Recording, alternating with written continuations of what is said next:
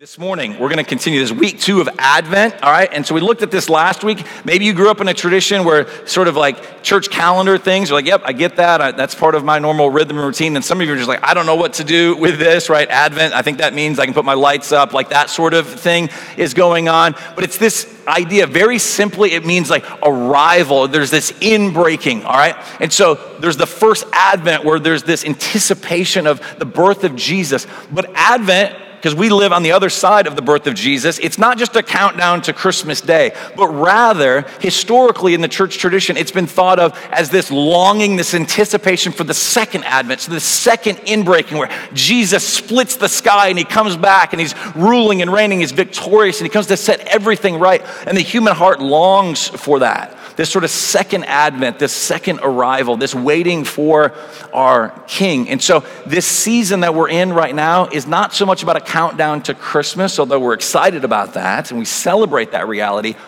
It's also this space to enter in as a church and say, man, we, we grieve the brokenness. We begin to, to look not just at the world that's broken out there, but in our own hearts, the anxiety, the fear, the things that we carried in here this morning, to know that there's a God that wants to meet you in those spaces.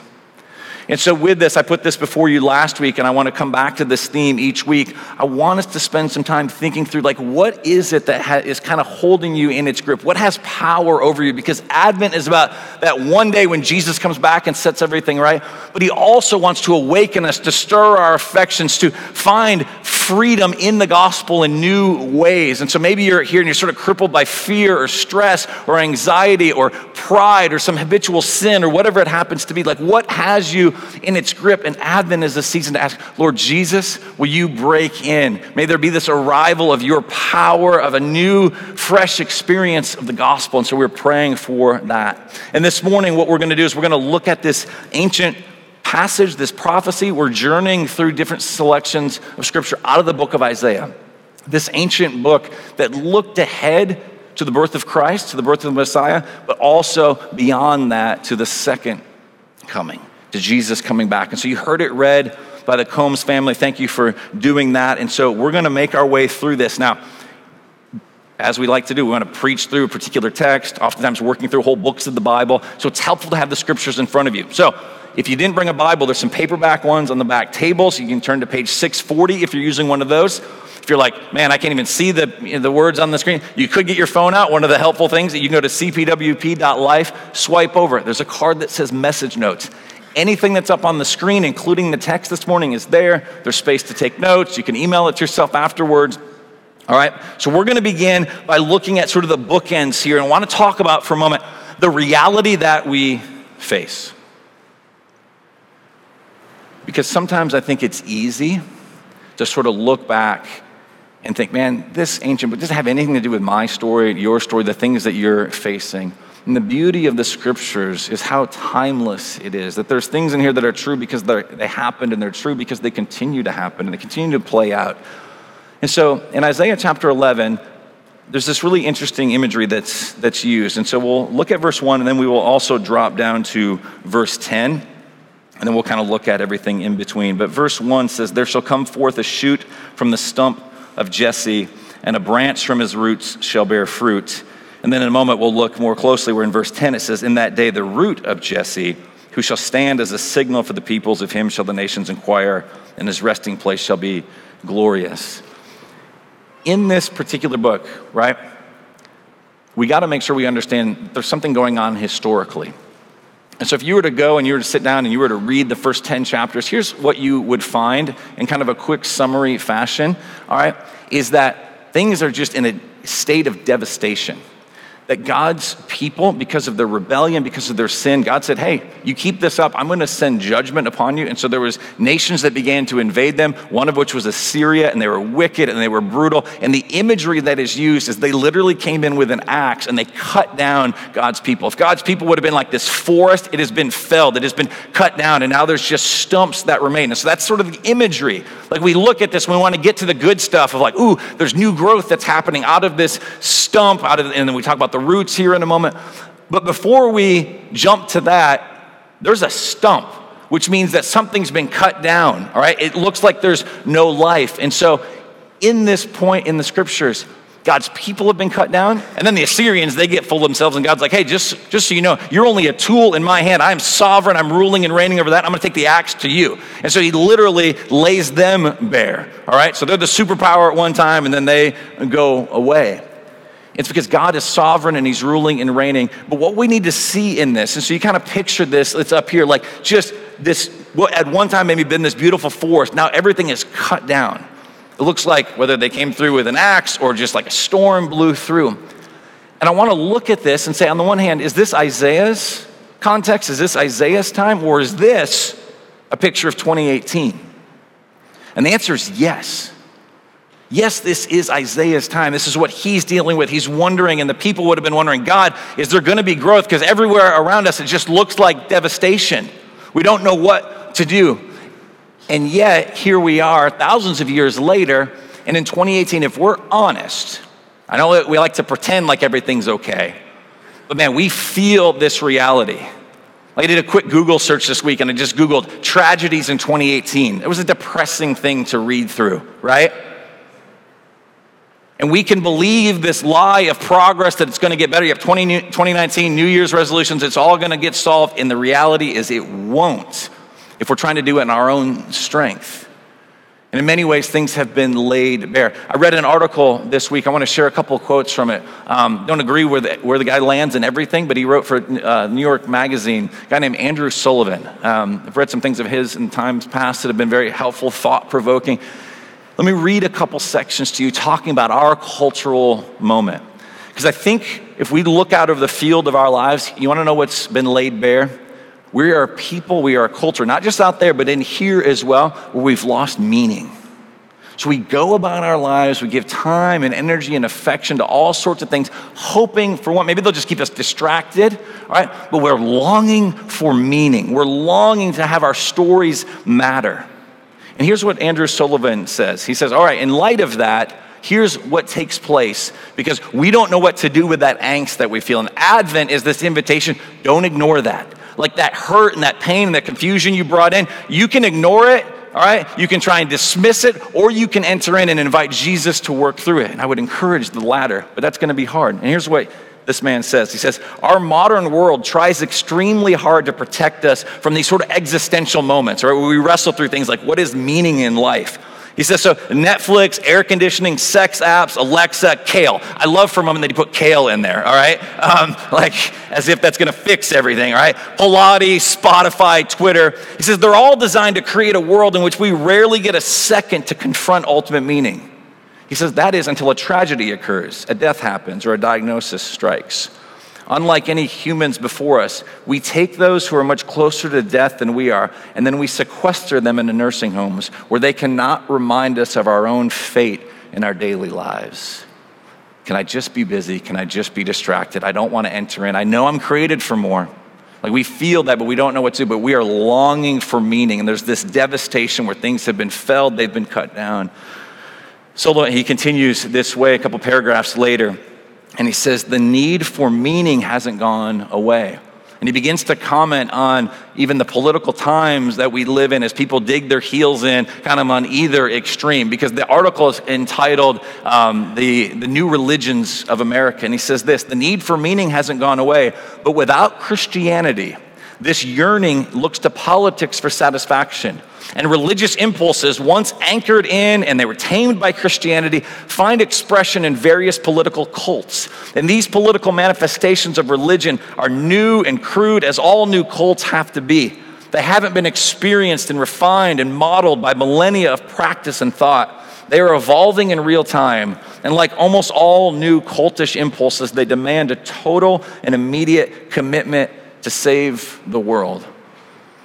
And so the desire to want to bring meaning to save the world, that can be a good thing. But in this world, listen, where Christianity, where the gospel has sort of just seemingly disappeared from the public discourse and we don't know what to do, and maybe we don't enter in, and that's on us as the church to enter into those spaces. What rises up in its place is people getting very, very political to say this is going to solve it. So my candidate's going to do this, and yours is evil, and this and that. And it doesn't matter what side you're on. And if you want to play the middle and be like, well, that's why I'm a libertarian, I'm better than all of you. Like, listen, we all got our issues, right?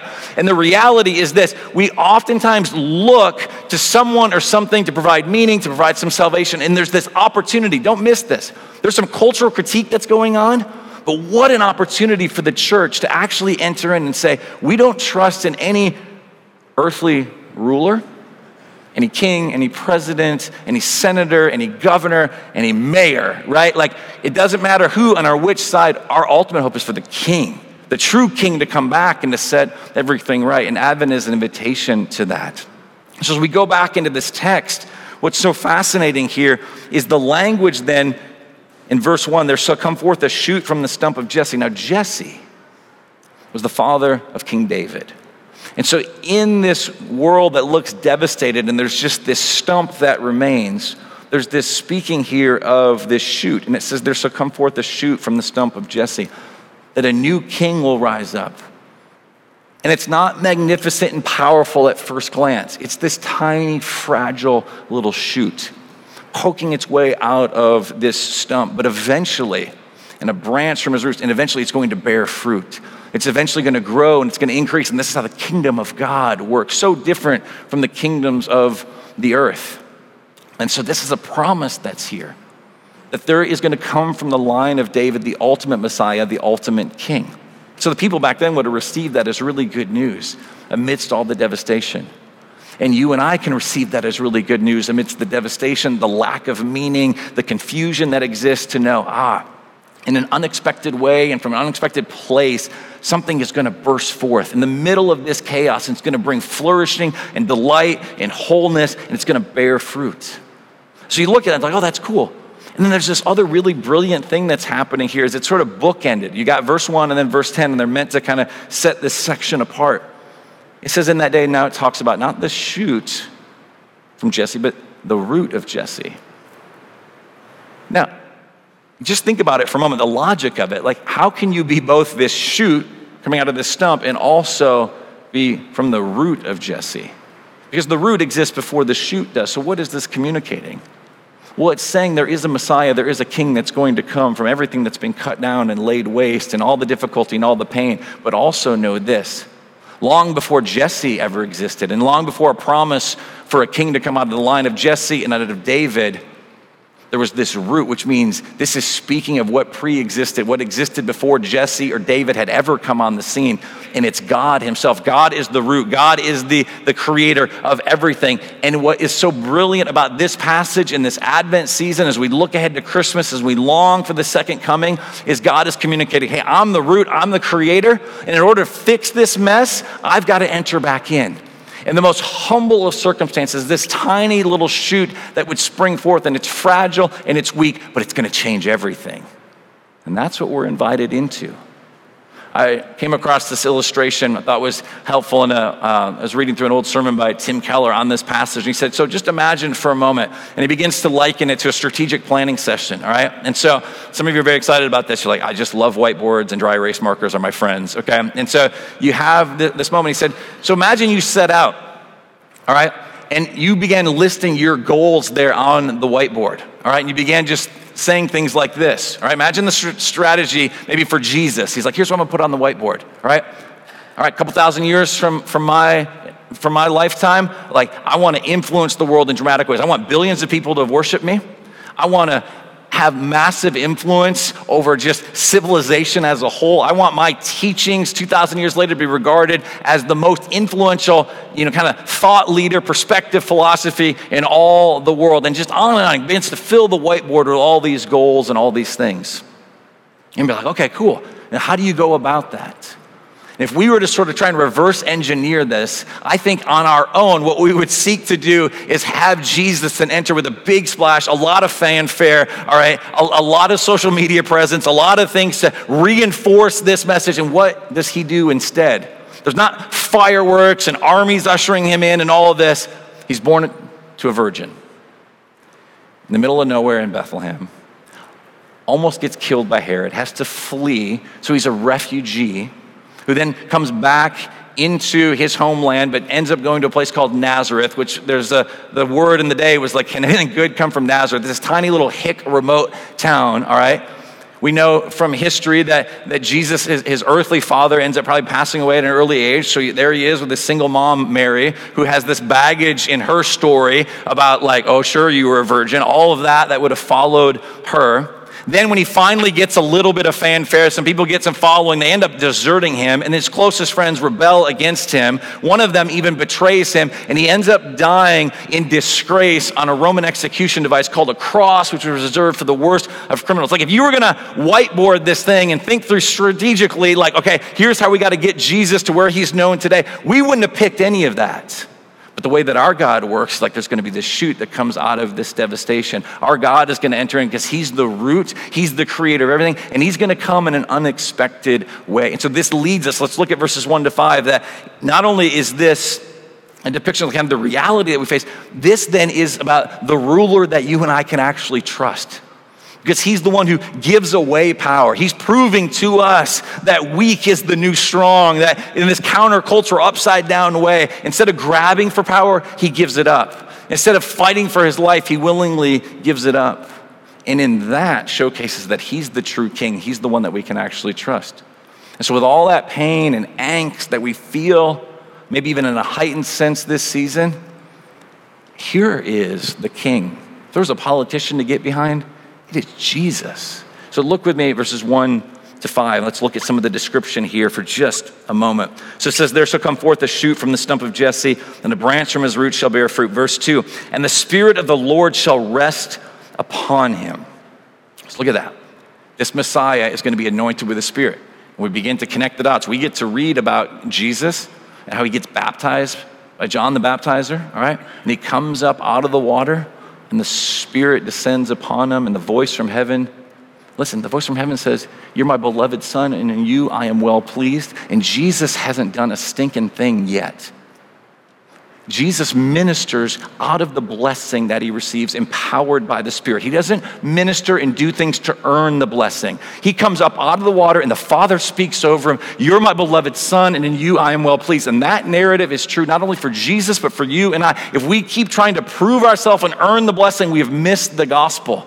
It shows us as this man empowered by the Spirit, the God man Jesus, he receives this blessing. If you're a follower of Jesus, you have that blessing. It's being spoken over you by the King of Kings and the Lord of Lords. You've got nothing to prove. Do you believe that? And it says, The Spirit of the Lord shall rest upon him. And now look how it describes it. It says, The Spirit of wisdom and understanding. So it's not that he has a lot of factual knowledge, though that's true. He actually has wisdom. Such a lost thing in our day and age. He has wisdom and understanding. Verse middle part of verse 2 the spirit of counsel and of might. You know what this means? The spirit of counsel. He knows exactly what to do, when to do it, and how to do it.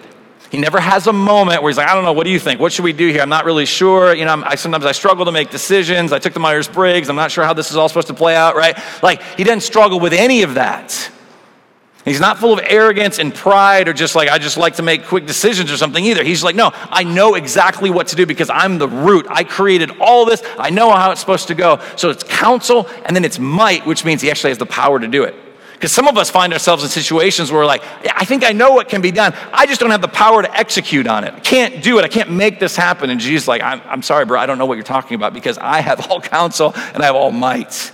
He can make things happen. That's how he is described. The spirit of knowledge, it says, and the fear of the Lord. Now look at the start of verse 3. And his delight, it reinforces this idea. And his delight shall be in the fear of the Lord. Let me ask you, in this Advent season, you know, for all of life, but there's a call to delight in the fear of the Lord, meaning so, what we saw last week as we started this series and looked at Isaiah 6, where Isaiah gets this vision of the heavenly throne room, and he's holy, holy, holy is the Lord God Almighty. And he cries out, Woe is me, I am lost. He completely comes undone. I'm a man of unclean lips. What's happening?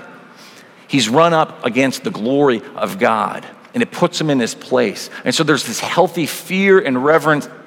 Any bit of ego that would have existed in Isaiah is literally like purged from him in that moment because he's like, oh my goodness, like you're the God of the universe. Let me ask you, do you delight in the fear of the Lord? And what we learn about this Messiah, this shoot that grows up, is he delights in the fear of the Lord. And so this is what happens when one delights in the fear of the Lord. I believe it, it leads to proper, good, healthy decision making as well as deliverance for other people. It says, He shall not judge then by what his eyes see or decide disputes by what his ears hear. Think about that. It means he doesn't look at just the outward appearance. How many times have you and I gotten ourselves in trouble by just looking at the surface of things? So maybe you got in a relationship. You're like, yeah, I know they got a wicked heart, but they're beautiful. All right. Um, maybe that's what you went into, or maybe you you purchased some house and you just like got enamored by things that are like cool to be enamored about, but you didn't pay any attention to like, yeah, well, it needs new plumbing and the AC shot and the roof is leaking. Yeah, but the door handles on the cabinets are legit. Did you see those? Right. So sometimes we get caught up in just appearance, like, hey, there's bigger things to pay attention to. Jesus never loses sight. He doesn't have this sort of fear of man where he's just looking at the outward appearance and sort of getting caught up in that. He sees the heart, he knows everything. And it leads to right decisions that bless other people. Look how it continues. It says this but with righteousness, verse 4, he shall judge the poor and decide with equity for the meek of the earth. Now, you can read that sometimes and think, oh, that's kind of mean. Like, you're judging the poor. You know, walk up to a poor, impoverished person and, like, let me pass some judgment on you. That's not what it's speaking of. That's what we tend to do in self righteousness. So we feel better. We tend to look down at somebody and think, oh, it's probably their fault, so that we can feel good about ourselves. Jesus shows up and says when he judges the poor, it means he set things in the right and proper order. He brings justice. He sees the situation. He says, I'm going to set this right. And the power that he has, right, his counsel and his might, again, is exemplified here at the closing of verse 4. It says, He shall strike the earth with the rod of his mouth, and with the breath of his lips he shall kill the wicked through the power of his word. Power of the Word of God creates, the power of the Word of God is what is upholding us right now.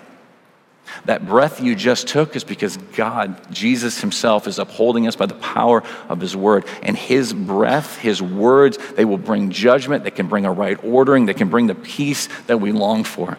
And this is what Advent points us to. Not just his first coming, but his second coming. And then look at verse 5. There's this beautiful sort of imagery that's used here. It says, Righteousness shall be the belt of his waist, and faithfulness the belt of his loins. Okay, cool. So he's got a pretty good belt, it sounds like. But in doing some word study of this, and a couple commentators made reference to, hey, in this, there's something that can be missed as this gets translated. And it's literally speaking of the reality of like if there were outer, outer, garments that were being worn, this particular ruler, this one that we know is the Messiah, this one that we know is Jesus, it's like, hey, if you were to take everything off, it's speaking of sort of the, the undergarments, sort of like, okay, there, there's an intimacy now, like you're seeing this person, they're a bit more exposed. If you were to see kind of what was beneath the surface, if you were to take out the outer layers and what you were left with, it's saying literally the undergarments of this ruler are what? Did you see it there? Righteousness and faithfulness. The core of this leader, the core of this Messiah, the core of the, this king is one who is completely righteous, who seeks to bring about a right ordering, has a care and a compassion for those that are marginalized, that he moves towards the broken, that he moves towards you, that he moves towards me. The Christmas story, this Advent season is about a God who moved into the neighborhood, that he pursued you for the glory of the Father and for your joy and my joy. And what is at the core of his being, you want to know why this is a ruler that we can get behind? This is why we should be in glad submission to this king and to no other? Is because he's characterized, like at his core, he is righteous and he is faithful. And what he says that he will do, what we're to look at in verses 6 to 10, he will see it through. I love the way Ray Ortlund in his commentary, I would encourage you um, normally, I wouldn't say get a commentary. It's great for your devotions, but this one, man, like this make your heart sing. Like begin reading through this, and it's just beautiful and powerful. And he says this. He says we can trust him without being guarded. Think about that for a moment. We're guarded around almost everyone, aren't we? But with Jesus, we can trust him without being guarded. If we do hold back, we are saying that we are more to be trusted than he is. I read that this week. and I was like, oh, dang. Like that was a good redemptive sort of rebuke. He's the one that can be trusted. Why in the world would I have a posture like I can be more trusted than Jesus? He's full of faithfulness and righteousness. He continues, even now, the fullness of his kingdom is only an inch away. And all that stands between the present moment and the promised future is the command of God. He is not waiting for favorable conditions in human social evolution, right? He's not into this meaning thinking it's about human progress. He's like, no, he knows that doesn't work.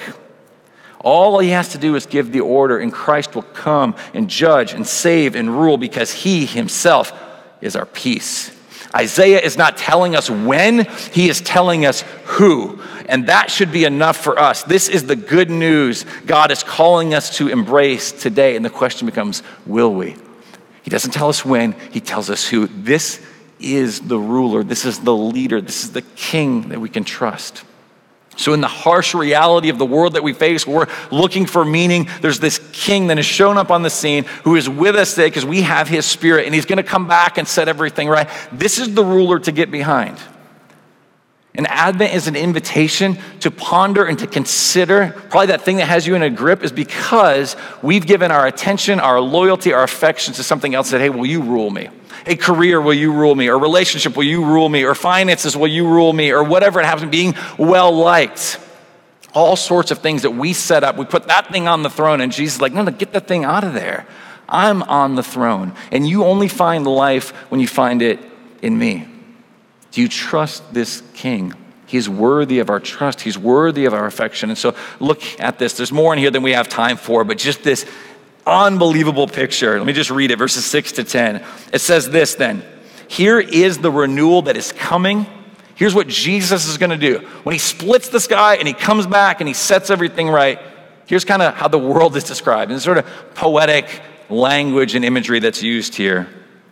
It says, The wolf shall dwell with the lamb, and the leopard shall lie down with the young goat, and the calf and the lion and the fattened calf together. And in all of this, a little child shall lead them. I mean, just think of that picture for a moment. You got these ferocious beasts, all right, and you got this toddler, right? Like if you walk, you look out in the hallway, and like some kid wandered out of CP Kids, right, and he's just there, and he's got like this lion with him, and just like a little child's leading him, like, no, no, he's good, he's got it. Like we'd freak out. But this is the new world order that's coming. This is what Jesus is going to usher in. It says, the nursing child shall play. Okay, so this is now we're talking in the realm of an infant, all right? The nursing child shall play over the hole of the cobra. You imagine doing that? Any new mothers here, right? You're just like, oh, yeah, I just love to lay my child, you know, like in between nursing sessions, just like, hey, we got a pet cobra they play with, all right? And it continues, and the weaned child should put his hand on the adder's den, which is another way of saying a snake pit, all right? Thought back this week, had flashbacks I think it's one of the Indiana Jones movies where he fall, Indy falls in one of the snake pits, right? And he's like, got this torch, and it's just like, just terrifying, right? And yet, here's this image tiny little babies, and like they'll stick their hole down in there amongst the cobras and into the, the snake pit, into the den, and be like, yeah, this is cool. With no fear, no trepidation, everything perfect.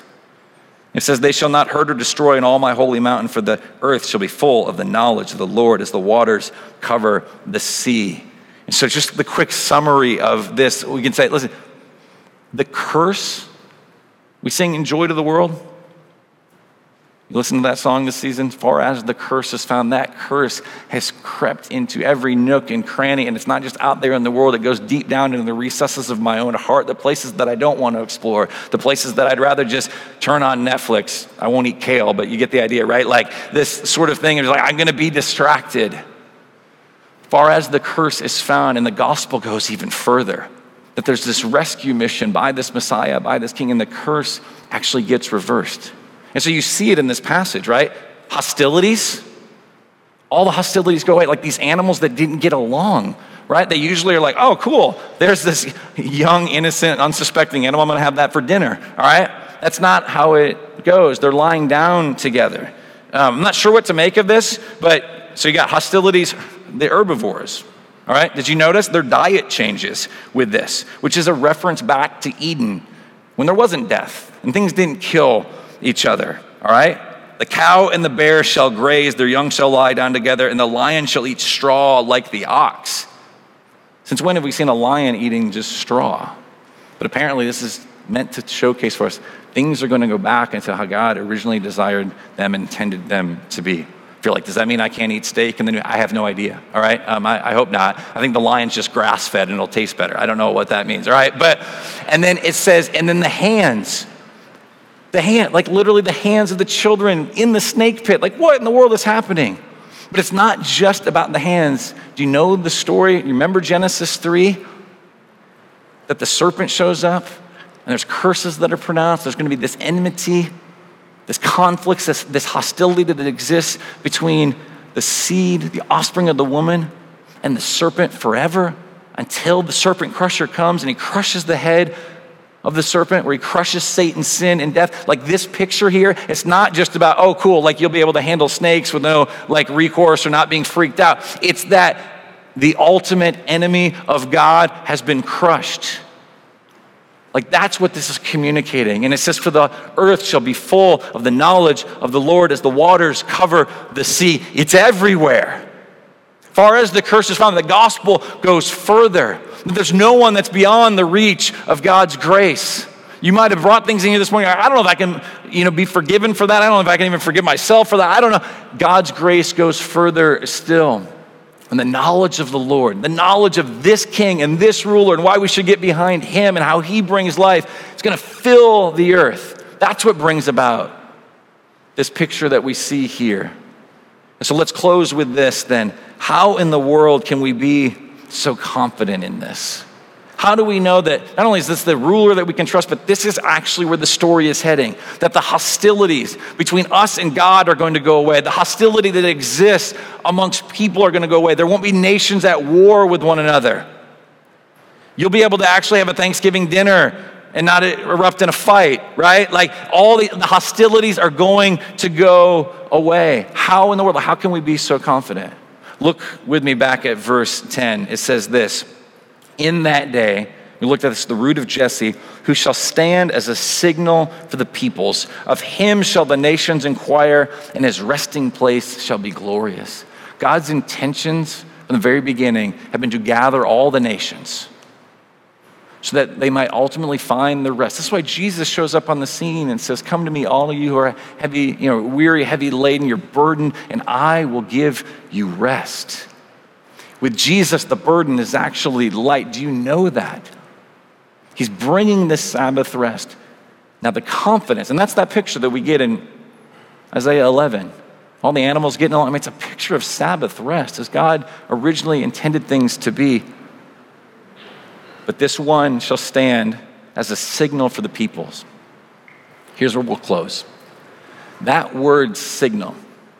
Begin to do a little word study on that, look that up. It has a couple different ways that it can be translated. And it's the image here of a banner or of a flag.